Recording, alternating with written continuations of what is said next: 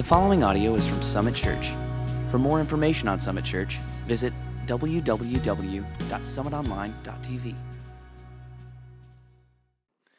Mark chapter 11, verses 1 through 7. Mark chapter 11, verses 1 through 7. As they approached Jerusalem, they came to Bethphage and Bethany, two different little cities, at the Mount of Olives. Okay, so geographically, let's make sure that we have this um, in our minds. Jesus is approaching Jerusalem for the third time in his ministry. Okay, so the third time he's coming in Jerusalem. There is a heightened expectation, and that's an understatement. Everybody knows Jesus is coming. Everybody assumes something slightly different, but that if Jesus comes back into Jerusalem, heads are going to roll. Now, they're assuming that for justifiable reasons. Because as we studied in the Gospel of John just a few weeks ago, the first time Jesus came into Jerusalem, he walked into the temple, made a whip, started moving out the money changers, moving the animal. I mean, he came in and cleansed the whole temple. So when Jesus comes into Jerusalem, it's time to pay attention. He's coming back. Now, he is not quite there yet. He's about two miles east of Jerusalem. He's in a little town called Bethany. He's probably staying at the house of Lazarus. He seems to be at that home a lot. In between Bethany and Jerusalem, that two miles, there's the Mount of Olives. Okay? Pretty important mountain biblically.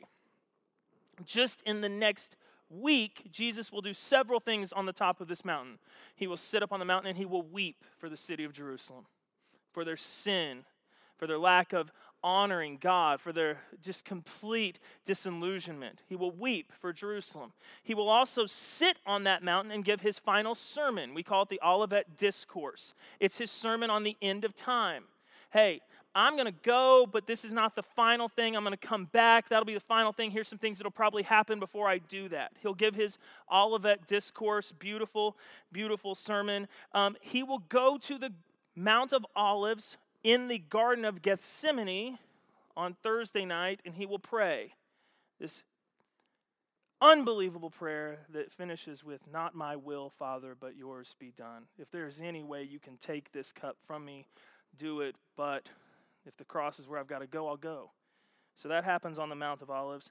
And then it'll be about 55 days from now, but it's also on the Mount of Olives that Jesus will go speak the Great Commission over his disciples and then ascend into heaven pretty important little 2,000 foot hill, the Mount of Olives. It separates Bethany from Jerusalem. They are coming into Bethany it's Jesus, it's his disciples. It's probably already a decent gathering of people, even if they're not following Jesus.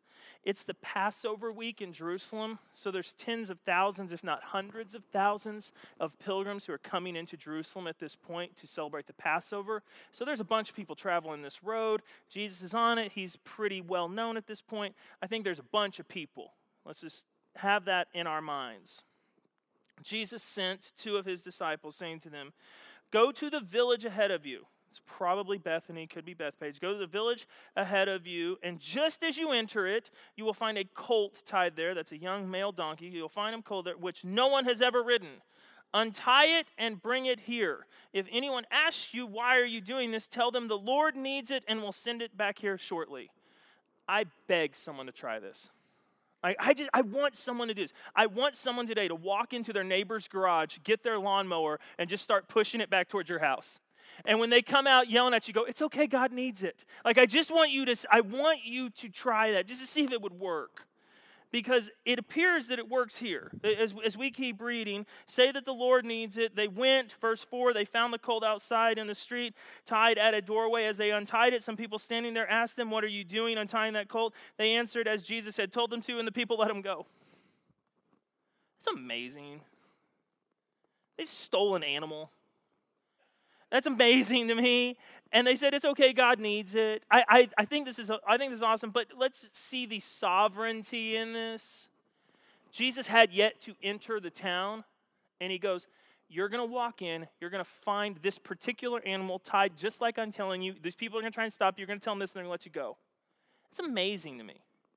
It's amazing. This is not by happenstance, this is completely under the sovereign will of God. Verse 7 When they brought the colt to Jesus, they did not have a saddle, so they took off their cloaks, threw it over, and Jesus hopped up on the donkey and rode it. That's a weird picture to me. Jesus has been walking for miles. I don't think he rolled his ankle. I don't think he needed to hop up on this colt. I, it's a weird picture when you start to think about it. But the reason for it is prophetic. Hundreds of years earlier, in Zechariah chapter 9, verse 9, the prophet said this is exactly how the Messiah would enter in. This is exactly how the king would come. Zechariah 9 9. Rejoice greatly, O daughter of Zion. Shout, daughter of Jerusalem. See, your king comes to you, righteous and having salvation. He's coming gentle and riding on a donkey. Let's even get more specific on a colt, the foal of a donkey hundreds of years before this event happened. That's why God knew it was going to happen. That's why the donkey's tied there. That's why all this is transpiring. That's why this image, which seems weird to me, is happening. Gentle and riding on a donkey, that is how the king will come. Now, what the people wanted was a warrior king. Warrior kings come on big old horses with swords or chariots, armor. That's how warriors ride into town. That's not how Jesus is coming. That's not how this is happening. That's not how it's going to go down.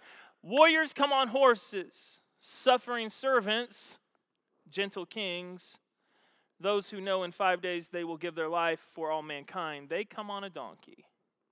Gentle and riding on a donkey, but let's not miss this. The people expected a king.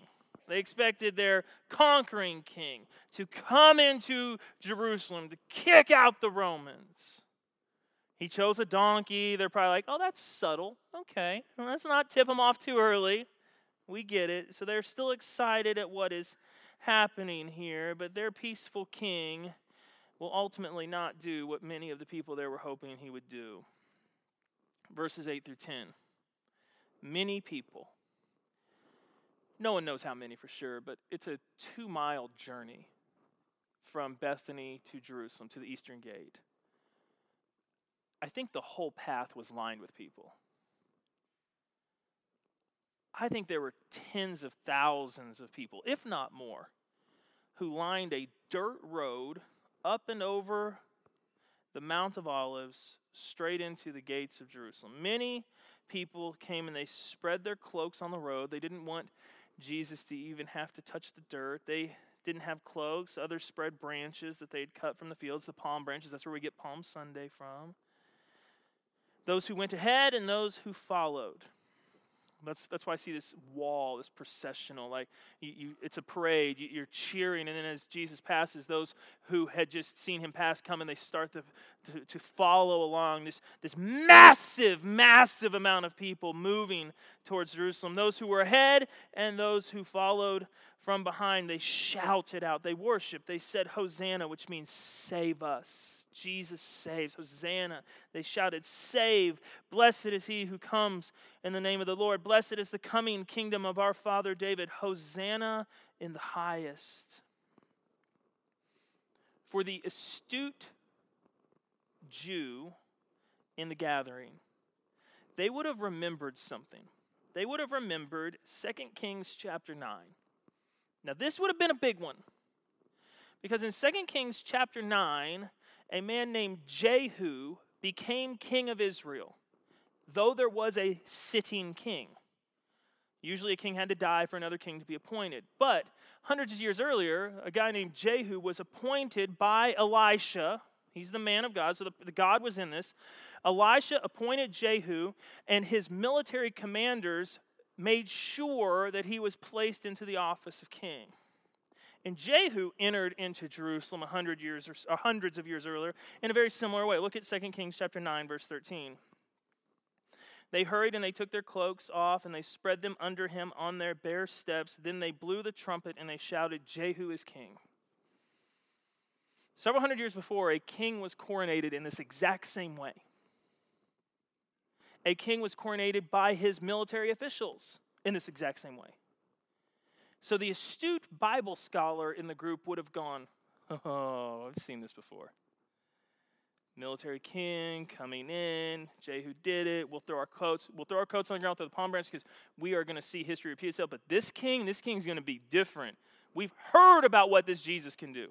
We've heard about his power. We've heard about the miraculous. We've heard about everything that he does. We've heard about how wise he is. This king's going to be the real deal, so we're going to do it just the way we did with Jehu. We're going to let him know that we've got his back. It would have been crazy loud. The excitement would have been unquenchable. This is it. This is our king. This is the one the Bible told us about. Look, Zechariah 9, it's happening. This is it. We, oh, I can't believe I'm so lucky to have seen this on this day, to get to be a part of this procession. Oh, let's stay close. Let's, let's, let's follow him in. Let's see what he does. Every time he goes in Jerusalem, heads roll. This is it. This is it.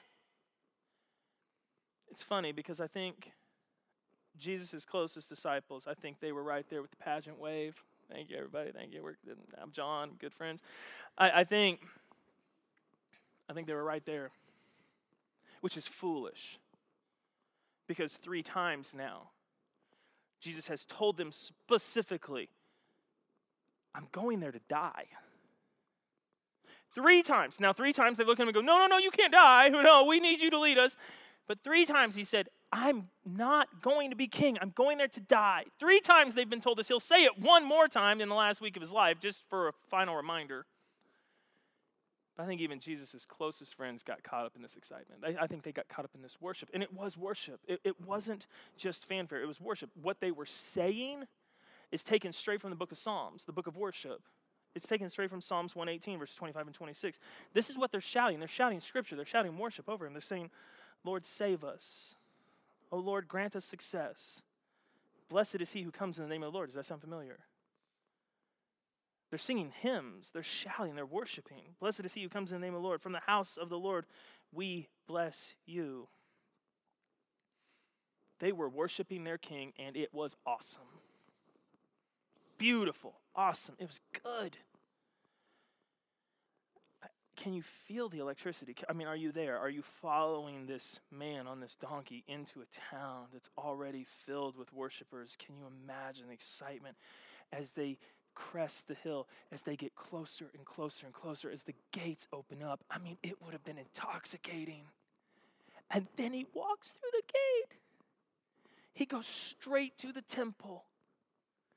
I, people are shoving old ladies out of the way to get in there and see what he's going to do next. I, I cannot imagine what is happening. Verse 11 Jesus entered Jerusalem. Yeah, buddy. He went to the temple. Here it comes. He looked around at everything because he's going to do something awesome. And then he looked at his watch and said, It's late. Hmm. Can't, can't throw out the Romans after 5:30. we better better turn around and go back to Bethany with the 12.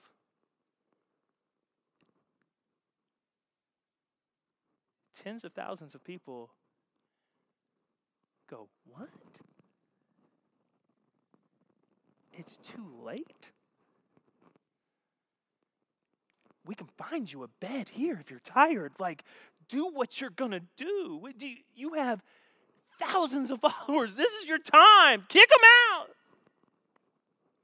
He took his 12 and he walked two miles back over the palm branches and the coats. People like, get, get me my coat back. You let me down.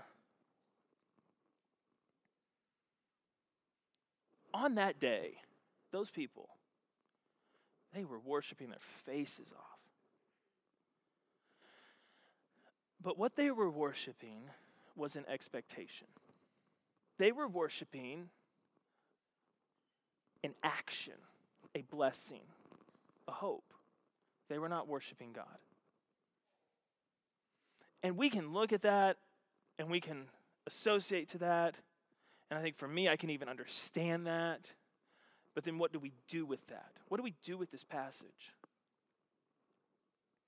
Well, I think we need to ask ourselves some questions in light of this. because we're sitting now 2,000 years on the other side of the cross. We know why Jesus turned around and left. He wasn't coming to be a conquering king, he wasn't coming for a throne here on this earth. His throne was in heaven after he had laid down his life for the sins of the world and would be risen to new life in heaven. We know that the story ends great. We know that the story ends the way it was supposed to. But for those tens of thousands, they were heartbroken and they were crushed and they were disappointed because their expectation was not met. And many of them, five days later, will no longer be yelling, Hosanna, they will be yelling, Crucify him.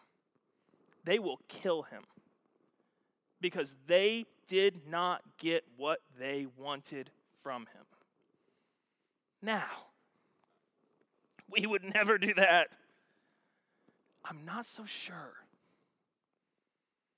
Because how often is my worship directed at a blessing and not the blesser? Let me explain. Oh God, you are my God. Humbly I thank you. I come before you and I worship you because you are worthy of all praise. Lord, pour out your blessing upon us. Lord, come down and fill my heart and give me hope and give me joy. And, and I, I worship God, but I worship God in hopes that I will receive something hopes that I will receive the blessing, hopes I'll receive the peace, hopes I'll receive healing, hopes I'll receive whatever. I can never know for sure if my worship is truly pure and worshiping just God because He's God until when I ask for something and I don't get it. Till I expect something and my expectation is left unmet. Because I've had moments in my life, very real, very terrifying moments, very tragic moments, where I didn't feel like worshiping God. And if I were to be honest with you, the reason that I didn't feel like worshiping Him was because I felt like He let me down. You should have had my back. I'll worship you when it's good. I'll worship you when you have my back. I don't know that I will be able to worship you when you let me down. That is not an indictment against God because God is God and He ultimately works for the good of those who love Him and who are a part of His purpose. He clearly had a purpose here, but a lot of people were let down and chose to not worship Him any longer. Do you worship God because He is God? and he is worthy of all praise and honor and glory, regardless of what he gives to you, regardless of what he does for you, regardless of what he may or may not do to help you. Do you worship God just because he is God? That's the question that I think you need to ask yourself. Because I think for a lot of us, we have trouble worshiping when the blessing doesn't come. We have trouble worshiping when, metaphorically, Jesus walks into the temple and we think he's going to do this and he turns around and goes home. We have trouble worshiping him when he does that. I think a lot of us do. But I think a lot of us have faulty expectations of what God truly is wanting to do in our life. Uh, here's just a very simple example. I think a lot of us believe that because God offers abundant, full life, that that means that God is here to make us happy. Biblically, um, God is here to make us holy. And a lot of times, the refinement to become holy is not a fun or gentle one. But do we worship God anyway when what He is doing is making us holy and what we want Him to do is make us happy? Do we worship God when we're not happy? Um, Jesus said it this way if you want to save your life, you have to lose it. So we want God to save our lives. We worship our Savior. We do that. But it's interesting what our Savior says is that if you want to save your life, you must lose it. You must die to yourself. Do we understand that expectation that we don't get both and? We don't get to be our own God. We don't get to be our own king. We don't get to be our own boss. We don't get to guide our own life. We don't get to do that if we want to save our lives, we have to lose our lives. That's the expectation that God has. I don't know that we have that same expectation. And then when He calls us to die to ourselves and to lose some of that control, we're like, I don't know that I really want to worship a God like that. God says that His kingdom is backwards. He says that if you want to be the greatest in the kingdom of heaven, then you have to be the servant of all. Do we understand that that is his expectation? Because I don't think many of us are sitting here going, you know, God, what I really want you to do is come make me the servant of all. That's really, I want you to come, I want you to move, and I want your grace to make me the servant of all. I don't know that we have that expectation. I think a lot of us are like, you know what? God, I, I want you to place me in a position of some power. like, not the, not the number one seat. That's you. That's you. Give me like two or three. Give me two or three position. That's good. I need. I, will take that. We have that expectation, and then Jesus comes and says, mm, "Okay, two or three is like the, the, the second best servant of all." We're like, "No, no, no. I didn't want that. I don't want that. I, wanted the real two seat." Do we worship God because He's God, or do we worship God because of what He gives us? We have 26 minutes left. Yeah, 26 minutes.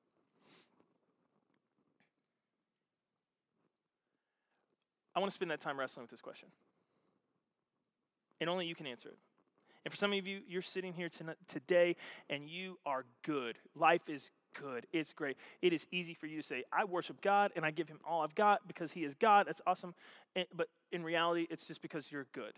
Some of you need to have your true worship tested by having some not good.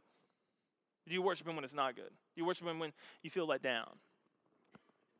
But some of you is like, that's me now.